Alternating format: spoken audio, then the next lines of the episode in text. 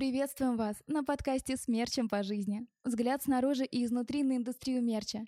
Инсайт от экспертов и современные потребительские тренды. Настраивайтесь на нашу волну. Мы начинаем. Оазис подкаст. подкаст. С мерчем по жизни. Всем привет! Меня зовут Юрий Слуцкий, я генеральный директор компании «Оазис», крупного поставщика в области мерча, корпоративных подарков и промо-продукции. Сегодня с нами в студии Брончугова Кристина, руководитель группы по бренд-коммуникациям лаборатории Касперского. Все так, всем привет. Очень приятно познакомиться. Слушай, расскажи, каково работать в Касперском? Очень круто. Ты в России, в Москве и работаешь в глобальной компании с глобальными коллегами, отвечая за глобальный бренд, ну, в частности, в моем случае. Ты действительно чувствуешь вот эту международную культуру, при этом за счет того, что это IT-компания, вот этот дух инженера, инноватора во всех командах, он очень силен потому что что-то хочется изобретать вечно, какие-то совершенно открытые беседы, что-то новое. Наша команда внутренних коммуникаций постоянно придумывает, как бы поднять дух внутренних сотрудников. И Евгений Валентинович сам по себе очень яркий и таким является неким амбассадором бренда, конечно же, и его вот это вот отношение к работе, к людям совершенно человечное, оно передается во всей команде. Что такое Касперский сегодня? 20 с лишним лет назад мы создали лучший в мире антивирус. И это то, что, собственно, сделало компанию известной, популярной во всем мире, позволило нам построить эту глобальную систему продаж, но мы-то не одним антивирусом едины, и за это время, ну, действительно, и продуктовая линейка расширилась. И с точки зрения бизнесов, которые мы защищаем, и целой инфраструктуры защищаем. Защищаем Connected Cars. Все вот это вот инновационные, все технологии, которые появляются, это уже далеко не антивирус. Но и в том числе для обычных людей. Защита персональных данных сейчас это практически такое одно из хайповых слов для всех компаний, а для нас это бизнес, которым мы занимаемся больше 20 лет.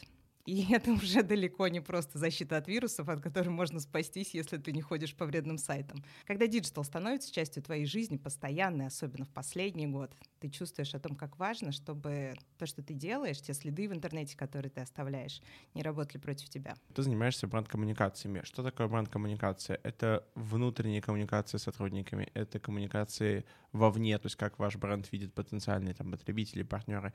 Что это такое, с чем это идет? Хороший вопрос, потому что бренд, он единый в целом и для внутренней коммуникации, и внешней. У нас есть отдельное направление, которое занимается брендом-работодателем, чтобы его сделать, но моя команда занимается именно общим лабораторией Касперского. В целом бренд, бренд-менеджмент — это когда человек идет по улице, видит там рекламу, видит логотип, встречается где-то с продуктом, у него в голове возникает ряд ассоциаций А, Б и С.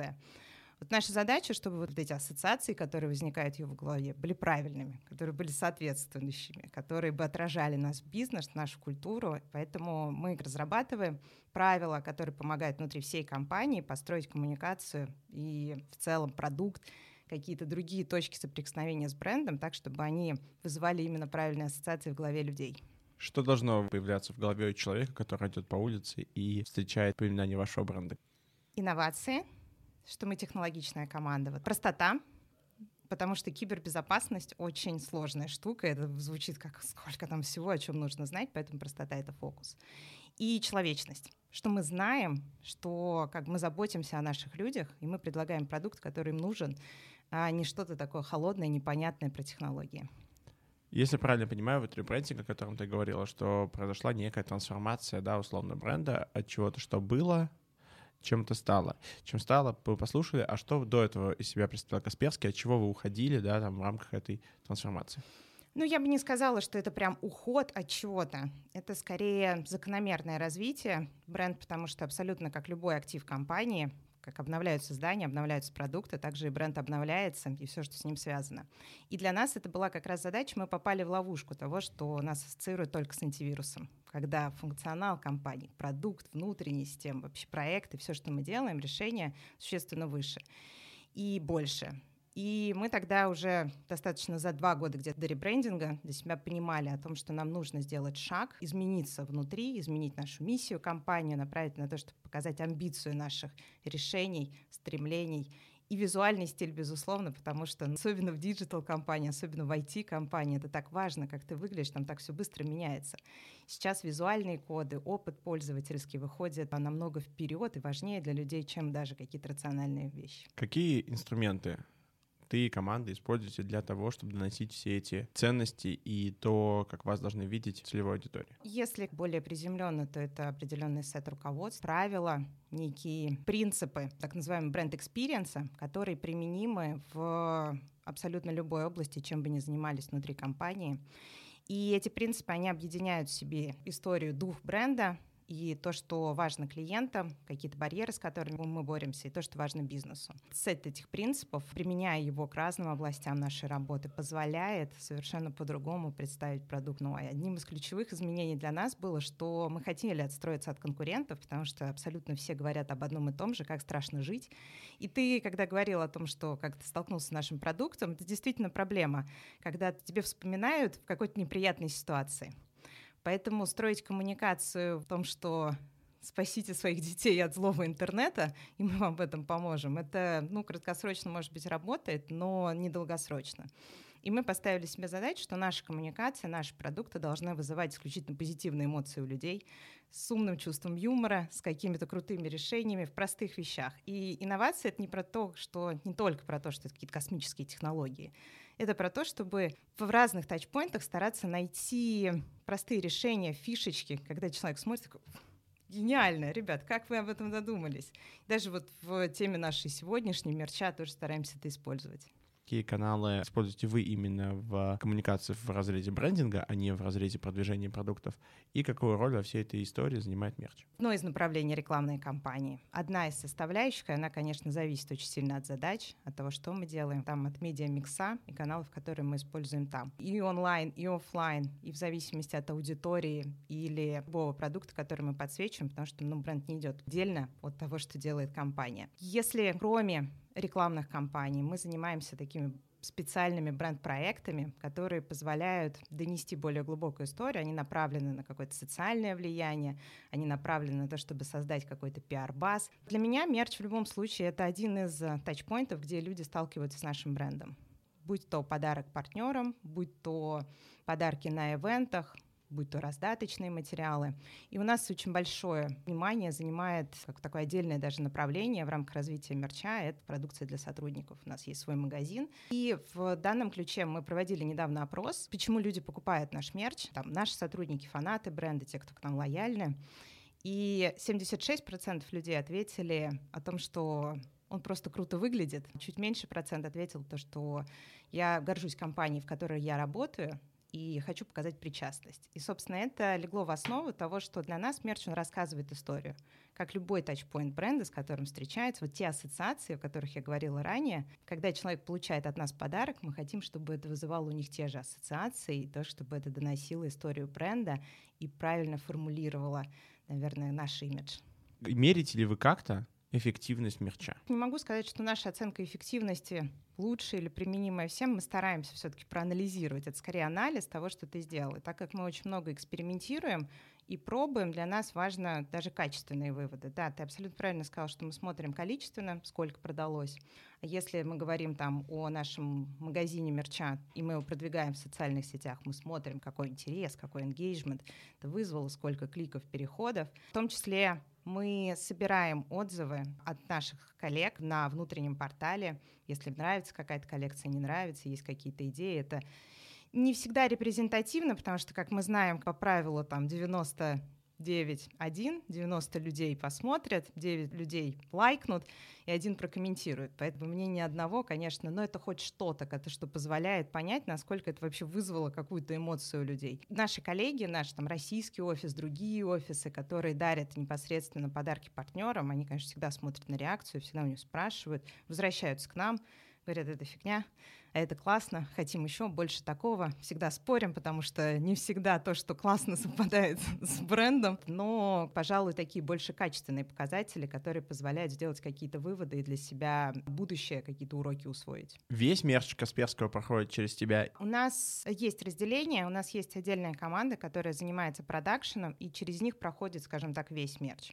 тот, который они делают в так называемый квартальный каталог, из которого другие департаменты могут заказывать в подарки, в ивенты, в промо-материалы, в конкурсы. И в данном случае я участвую скорее как такой человек, который смотрит с точки зрения бренда, соответствует, не соответствует. И наша команда дизайна тоже в этом активно участвует.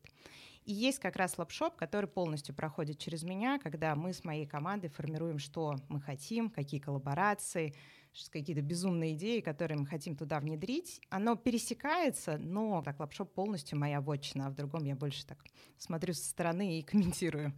И когда ты создаешь мерч, лапшоп, ты взаимодействуешь с командой продакшена. То есть ты к ним приходишь с какие-то идеи, говоришь, ребята, хочу, чтобы там флешка вставлялась, и из нее логотип Касперского голограммой вылезал через экран компьютера. Сделайте мне это. И они побежали искать и стараться это придумать. Или это не так процесс происходит? По-разному. Так тоже происходит. Когда проводили опросы, было куча идей о том, чего нам не хватает в нашем мерче. Ты такой помечаешь себе, выделяешь, где-то что-то увидел, приходишь к продакшну, говоришь, хочу вот так. Мы, допустим, недавно смотрели наклейки на велике. Ну, лето, классно. У нас внизу парковка в офисном здании, и там стоит целая парковка велосипедов. Мы подумали, что это может быть очень круто. И на каком-то сувенирном магазине просто я увидела пример, пришла к продакшну, говорю, хочу вот так. Говорит, ну, будем искать. Это вечно, как знаешь, в фильме. А можно мне такой с перламутровыми пуговичками? Такие, будем искать. Но есть другой вариант, когда мы говорим о коллаборациях, например. В данном ключе мы выбираем партнера, с кем бы мы хотели, брифуем их, смотрим, и дальше уже продакшн вовлекаем, чтобы они проконтролировали качество нанесения вот со всеми такими деталями, в которых я разбираюсь меньше, только как пользователь. Здесь они нам очень помогают. Мне очень интересно здесь, на самом деле, этот проект очень помогает понять потребителей, да, того, что мы делаем и что мы создаем потому что, когда я общаюсь с западными, например, нашими коллегами, там совершенно другой менталитет. Нет необходимости, чтобы мерч, который там ты дарил или ты производил, он вызывал какой-то вау-эффект. То, о чем ты говорил в начале, что как же это гениально, как вы это придумали. Они вообще такой задачи не ставят. Там абсолютно другая парадигма, да, они говорят о чем, что давайте мы сделаем хорошую, качественную вещь, продукт, и этого будет достаточно. Потребитель будет этим доволен, он будет этим пользоваться, и даже вот на личностном уровне я могу сказать, что у меня было несколько примеров, когда мне дарили подарки на день рождения, когда я такой думал, боже мой, зачем, ну это же такой странный подарок. Ничего креативного, что ты придумать не мог. Ну, правда, ну какая-то странная абсолютно вещь. И потом, когда через три года ты вспоминаешь, что ты все еще этой вещью пользуешься, у тебя абсолютно меняется представление. А бывает вообще с точностью да, наоборот. Тебе приносят, ты говоришь, вау, классно, все. И когда ты разбираешь шкаф три года спустя, ты понимаешь, что последний раз ты там доставал те самые три года назад, ты на это смотришь, думаешь, блин. Конечно, идеальный мир, когда получается и то, и другое. Это, конечно, абсолютно мечты. Иногда это получается, и это прекрасно. Но вот выбирая между вещью, когда они скажут «Вау, клево», пойдут всем рассказывать, но не будут этим пользоваться. Либо когда они скажут «Ну, ладно, но зато это войдет в их обиход». Какая из этих двух вещей имеет наибольшие шансы к тому, чтобы попасть к вам в коллекцию? Зависит от аудитории. Но быстрый первый мой, наверное, ответ, который я выберу, это простая вещь, которой будут пользоваться. Это одна из ценностей компании. Простота. Я тебе об этом говорила. Вот это, что было просто, что было удобно, что было для людей. Это не про космический корабль, который должен заряжать телефон, быть бутылкой для воды, подставка, еще подсвечиваться, и так, чтобы цвета менялись. Который классно, вау, такого никогда не видел, но... Что с этим делать? Да, еще один пылесборник нет. Конечно, стараемся, стремимся к тому, чтобы найти вот этот баланс, но при этом про простоту и человечность и качество в первую очередь. То есть именно качество для нас ключевое, доверие к компании. Кого вы равняетесь? Или кто, вот чей мех тебе нравится? Ты же наверняка сталкиваешься с этим, обращаешь внимание, вот это я по себе знаю, когда ты в этом начинаешь вариться, ты сразу замечаешь там, у кого какие коллаборации, у кого какие продукты. Ты можешь назвать кого-то из российских либо западных компаний, чьи коллекции и чья работа тебе кажется достойной и интересной? Хороший вопрос. Мне очень нравится, потому что странно говорить о том, что ты уникальный или нет. Ты, ты, ты абсолютно прав. Ты смотришь на том, что происходит, и тебе либо нравится, либо не нравится. Из э, международных есть такой бренд, это Deutsche Telekom со своим магазином Love Magenta. И у них мы вдохновлялись их примерами, их вот этой вот историей, что мы производим мерч, который классно выглядит и который хотят носить наши сотрудники для того, чтобы с гордостью показать причастность компании. И их подход к формированию мерча, который основан на ценности ценностях компании, когда они перекладываются, это, собственно, то, что мы брали в основу, когда готовили свою концепцию мерча после ребрендинга. И в целом посмотреть на их магазин, это же круто. Они взяли свой розовый цвет и делают совершенно сумасшедшие вещи, просто футболки, просто носки, просто какие-то аксессуары. Но ты будешь это покупать не для того, чтобы быть билбордом компании, а просто потому что это классно и достаточно уникально. Да, наверное, Love Magenta и Deutsche Telekom из зарубежных компаний, но и из российских. Есть там две компании, которые мне, конечно, безумно нравятся, то, что делает Яндекс. Это достойно уважения, просто потому что вот эти вот уникальные, помнишь, когда я говорила про вау-дизайн, вау-штуки, вот у нас наверное, градус вот этих вау-штук не космический корабль, а худи с карманом для ноутбука. Что-то такое, что как бы полезно, классно, и ты такого раньше не видел, это какая-то фича. И достойно уважения то, что это индивидуальное производство, что они делают это самостоятельно, что когда ты задумываешься о том, что это как о ценообразовании, если это индивидуальное, то сразу цена, а количество, а тиражи, как бы с чем они сталкиваются, в итоге выводят этот финальный продукт с красивой историей, полезной для людей, это круто.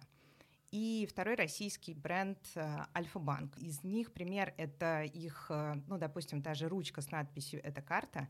Мне очень нравится дополнительный смысл, что они действительно используют мерч как то, что позволяет донести историю, когда они эти ручки производят из э, переработанных карт, и ты уже по-другому, тебе просто, тебе просто подарили ручку, а ты уже узнаешь о ценности компании, о том, что они заботятся об экологии и вот это вот все. Просто достойно уважения и приятно брать пример с таких брендов. Какой подарок в B2B ты когда-либо получала от партнеров, может быть, еще от кого-то, и ты говорила, о, классно, спасибо, что вы мне это подарили.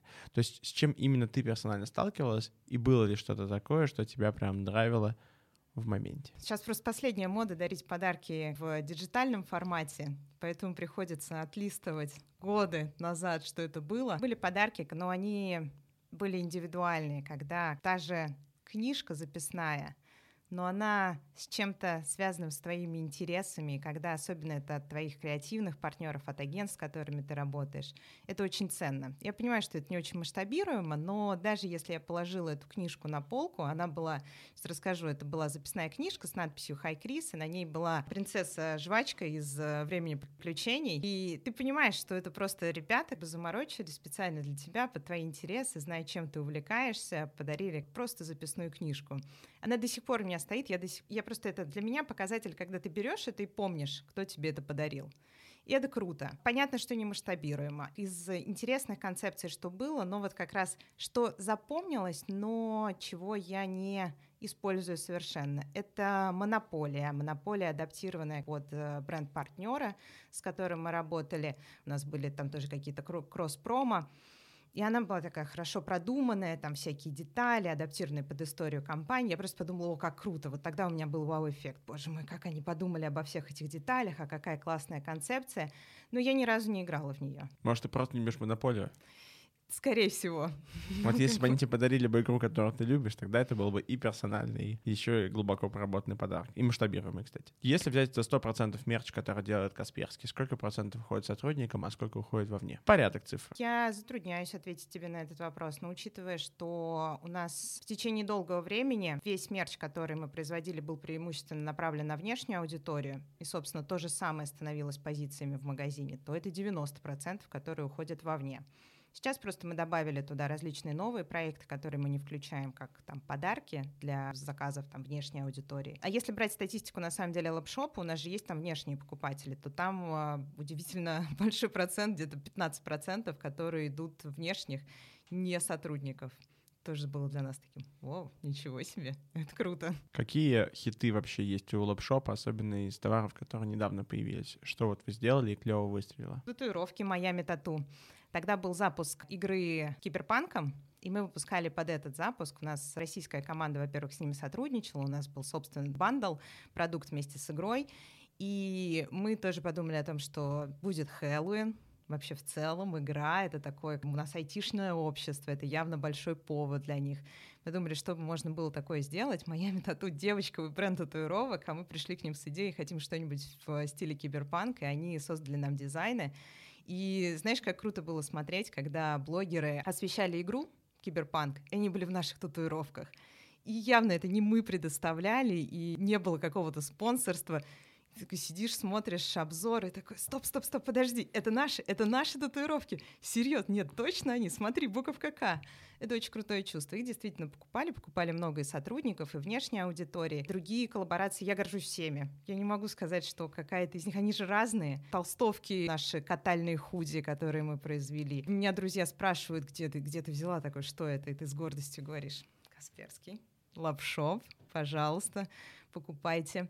Коллаборация наша с New Wallet своеобразная, но дизайны крутые. RFID защита тоже со смыслом, тоже разошлась и такие достаточно популярные. Если нет любимых коллабораций, то есть самые громкие коллаборации, которые вызвали наибольший эффект Я бы сказала, они все любимые, но самая громкая, конечно, была коллаборация с Krakatau. Это был такой полноценный проект. Мы давно в себе таили идею, что мы хотели фэшн-коллаборацию. Но пока мы ее в себе таили и обсуждали внутри, все, кто мог, уже сделали все возможные фэшн-коллаборации, выпустили какие-то коллекции, и нам все равно хочется, мы все равно хотели продолжить эту тематику, но подумали о том, что, окей, тогда мы должны сделать ее особенной. Как сделать ее особенной? Это должно иметь какое-то социальное значение, и начали искать бренды, которые были бы технологичные и которые бы тоже такие были смелые с точки зрения своего посыла обществу. Крокотау, конечно же, как лидеры, они представлены глобально в том числе, и они нам очень хорошо подходят по характеру, и мы стали думать, что мы можем сделать вместе. И здесь родилась классная идея о том, что одежда — это самовыражение, самовыражаются люди не только через одежду, но и через социальные сети, через свои луки. А мы здесь как раз видим свою роль, что наша задача сделать это самовыражение безопасным. И мы предложили такую схему активации, как проекта. Каждый мы создали микросайт, в котором можно было зайти, пообщаться с ботом, отвечая на вопросы о твоем диджитал-поведении. И там были интересные вопросы, какие-то необычные. Например, задумывался ли ты, как часто ты постишь фотографии, там, махая рукой, или так, чтобы было видно твои пальцы, там, движение V. Задумывался ли ты когда-нибудь о том, что это можно дублировать и получить твой отпечаток? Я нет. И вот когда мы это готовили, наводишь на какие-то мысли, раздумья, параллельно отвечая на вопросы, люди формировали свой индивидуальный принт, который как раз отражал их поведение в сети. И могли этот кастомизированный принт нанести на нашу коллекцию и получить ее. Таким образом, все прямо. И социальный эффект, и привлечение внимания людей к тому, что персональные данные — это важно. То, как ведете вы себя в диджитале, это важно. И более того, кастомизация прям была вишенкой на торте, и вообще в целом очень крутая коллаборация. Даже наш Евгений Касперский сделал свою фотосессию, потому что ему искренне очень понравилось, а он придирчив тому, что мы делаем. Вернемся к процессу. Скажи, как это происходит? Если говорить именно о коллаборациях, которые вот если Krakatau оставить в сторону, как такой особый проект, там был свой путь, и свой подход к разработке, потому что мы начинали с идеи, с э, того, что мы хотим донести до аудитории, какая механика с привлечением креативных партнеров, там как бы все сложнее было с точки зрения взаимодействия не именно с Крокотау, а организации всего этого процесса, все это залинковать, это один подход. Но вот коллаборации, которые мы сейчас делаем в лапшопе, здесь разные пути нас. Ну, именно что касается коллаборации, чаще всего это возникает так. Мы видим какой-то бренд интересный, который подходит нам по духу, нам кажется, что их дизайн совпадает с нашими ценностями. Видим, что наша аудитория, внутренняя сотрудников, собственно, подписана на эти бренды, и они им интересны и обращаемся в эти бренды с вопросом о том, что как бы не хотите ли вы посотрудничать, создать для нас какую-то коллаборацию, и дальше мы думаем вместе, мы их брифуем, рассказываем про бренд, они вдохновляются и возвращаются к нам с предложениями, дизайнами, мы стараемся додумать, чем это добавить, чтобы это было связано не просто там сбрендированная история как бы с нашим логотипом, и, собственно, с продакшеном. Продакшн заказывает образцы. Мы делаем тестовые образцы, то есть тестовое производство этого всего. Мы смотрим, насколько это качественно, мы оцениваем с точки зрения как количества, потому что в коллаборациях в зависимости, они совсем разные по ценовой категории. И мы вот сейчас экспериментируем. Мы не всегда уверены, что какие-то дорогие качественные вещи наши сотрудники внутри будут покупать. Но, как выяснилось, за хорошие вещи люди готовы платить, когда это не оверпрайс. И когда они видят то, что это не, им не приходится доплачивать еще и дополнительно за нанесенный логотип, то с удовольствием, особенно когда это какие-то уникальные штуки. Согласовали дизайн, согласовали тестовый образец, выпускаем, поддерживаем это внутри, снаружи. Это коллаборация, это здорово, потому что это в первую очередь дает нам возможность взять условно как готовое изделие, готовые идеи. Ты уже заранее понимаешь бренд, его историю, с которым ты сотрудничаешь, нравится он тебе, не нравится. Ты можешь посмотреть, сделать с этим еще что-то особенное. И это релевантно для твоих сотрудников внутри потому что ты знаешь, что это, этот бренд популярен среди них, например. И это позволяет тебе захватить еще аудиторию отдельно этого бренда. Сколько времени уходит от идеи до загрузки в лапшоп, либо до дистрибуции до партнеров? Примерно. Это будет очень средним по больнице, только потому, что зависит от каждого индивидуального процесса производства партнера. А они разные у тебя татуировки, допустим, те же производятся одно время, а худи у тебя отшиваются, и на них идет нанесение совсем другое. То есть нельзя так сравнить. но в целом 3 до 6 месяцев. Ого. А что делать? Процесс не быстрый, это же тоже там пообщаться, вдохновиться. Ну вот ты приходишь, рассказываешь про бренд. 2-3 недели подумать, доделать, только месяц на дизайн. Дальше согласовали, тестовый образец произвести посмотрели. Большая часть вещей, которые вы делаете под заказ, под вас, то есть я имею в виду не стандартные какие-то шейпы, где просто делается там персонализация вашим принтом, а именно, как говорится, build from the scratch, то есть то, что создается с нуля под вас. В основном это производство в России, либо вы уходите в другие страны, как это обычно бывает. В основном в России. По магазину немножко. Интересно, сколько это проект большой, сколько там заказов, какие позиции самые популярные из магазина по ощущениям. Учитывая, что у нас сейчас э, очень сильно меняется, ну, если посмотреть на лапшоп год назад и посмотреть на него сейчас, ассортимент очень сильно меняется, потому что, как я уже сказала, мы очень много экспериментируем. У нас появились и те самые коллаборации, какие-то отдельные коллекции, то, чего раньше не было. Цифры мы все-таки снимаем в среднем, сравнивая тоже с тем же прошлым годом относительно. Я могу тебе честно сказать, что это проект, на который мы не зарабатываем зарабатываем ничего. То есть это не то, что нам приносит деньги вообще. И не рассматривали, никогда не рассматривали это так. Поэтому для нас это больше возможность формировать лояльность как раз команды, давать возможность что-то интересное приобрести и покупать крутой мерч. С точки зрения цифр по заказам не скажу тебе, но у нас покупает продукцию где-то, наверное, процентов 40 наших сотрудников покупают продукцию на лапшопе. Ого, это много. Это много. Но там тоже разные позиции. Одно дело там как бы что-то существенно, другое купить. Вопрос не в этом. Вопрос не в том, что человек покупает ручку или он покупает там толстовку, которая, понятно, стоит разных денег. Вопрос в том, что человек пришел то есть это же говорит о том, что 40% людей сделали некое активное действие по отношению к бренду компании, в которой они работают. Это, мне кажется, говорит очень о многом и очень правильно позиционирует вас, бренда, как компанию. В лапшопе есть определенные товары известных брендов, на которых стоит логотип Касперского. При этом это не коллаборация. То есть, условно, известный бренд выпустил рюкзак, вам понравился рюкзак, там не активное брендирование этим брендом, и вы, соответственно, используете его для своей коллекции. Касперский спокойно относится как компания к такого рода вещам, потому что некоторые бренды говорят очень жестко, что, ребят, сори, но если там есть другой бренд, даже если это хороший, качественный бренд, там есть кто-то, кроме нас, мы в эту историю не пойдем. Как это у вас происходит? У нас есть устойчивое понимание того, что наш бренд должен быть видимым данной продукции. И то, что это не должно как раз выглядеть как коллаборация, когда это не коллаборация. В варианте с рюкзаками, кстати, Гризли — это коллаборация, но я знаю о тех предметах, о которых ты говоришь, а, есть такие ситуации, но в данном случае это как раз для нас возможность там разместить, да, свой логотип и как-то отразить на упаковке, сделать подарок хорошего бренда, но при этом не должно размещение нашего бренда конфликтовать с другим брендом. Это преимущественно используется как раз для подарков, не столько для продажи или перепродажи на том же лапшопе, она там, возможно, есть, постольку, поскольку как бы это наш ассортимент. Но когда это подарок, он э, все равно не отправляется у тебя безымянно, все равно даришь это человека, ты даришь это от компании, поэтому вряд ли человек, который получает, будет думать, что там другой бренд подарил им это. Я в этом ничего ужасного не вижу, но множественное количество раз в свою практику сталкивался с позицией довольно жесткой в отношении этого вопроса. Поэтому просто мне интересно, вот у всех компаний по-разному, интересно было, как у вас. Да, ну у нас на самом деле были масштабные дискуссии на этот счет. Это такой один из больных э, вопросов, потому что, с одной стороны, мы понимаем, что это качество, и дарить китайские аналоги какие-то другие зачастую хуже по качеству. И когда это действительно так происходит, и нельзя найти какой-то аналог, качество выигрывает.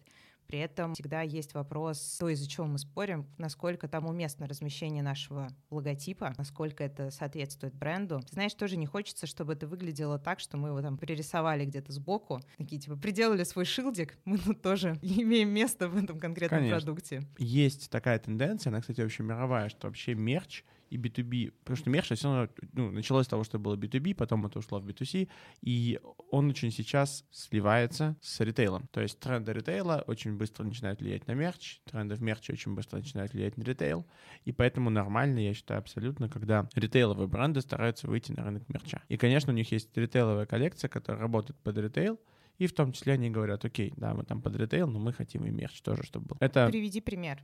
Приведу Пожалуйста. пример. Легко. Ну вот, например, одна очень известная тебе компания, в которой ты работаешь, сделала заказ и есть в ассортименте беспроводные зарядки бренда Ромбики. Бренд Ромбика — сильный ритейл-бренд, который продается в видео, продается в DNS и продается вообще во всех ритейловых сетях. Они понимают, что для них еще одним каналом может быть B2B, они туда выходят, там, да, на этих товарах есть бренд Робика, который там Сингапур дизайн, все очень красиво и замечательно, и бренды делают туда свое какое-то брендирование. Это встречается повсеместно, и вот в частности какие-то товары, на которых у вас есть другие бренды, здесь я тоже вижу, что это известны бренды именно с ритейла. Мгм. И мне кажется, это абсолютно нормальное, логичное движение, потому что благодаря этому бренды получают возможность к интересным, классным товарам, которые могут стать частью их некой какой-то мерч-коллекции. И вот вопрос сейчас будет, мне кажется, не совсем обычный, хотя я думаю, что так или иначе вы об этом думали. Понятна история продажи сотрудникам, но при этом есть общество. Это люди, которые напрямую, может быть, не являются вашими клиентами,